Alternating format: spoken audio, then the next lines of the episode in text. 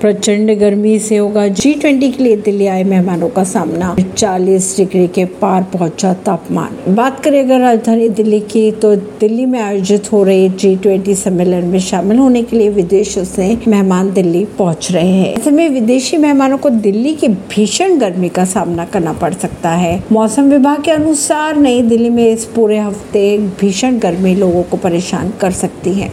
अगर 4 सितंबर की बात करें तो अधिकतम तापमान 40.1 डिग्री दर्ज किया गया। वहीं पिचासी सालों में सितंबर का महीना सबसे अधिक तापमान रहा इस महीने में। अगर बात करें सितंबर महीने की तो पिछले पिचासी सालों में, सितंबर महीने में सबसे अधिक तापमान दर्ज किया गया था। सितंबर के उच्चतम तापमान का रिकॉर्ड 40.6 डिग्री सेल्सियस था, जो कि 16 सितंबर 1938 को दर्ज किया गया था। परवीन नई दिल्ली से।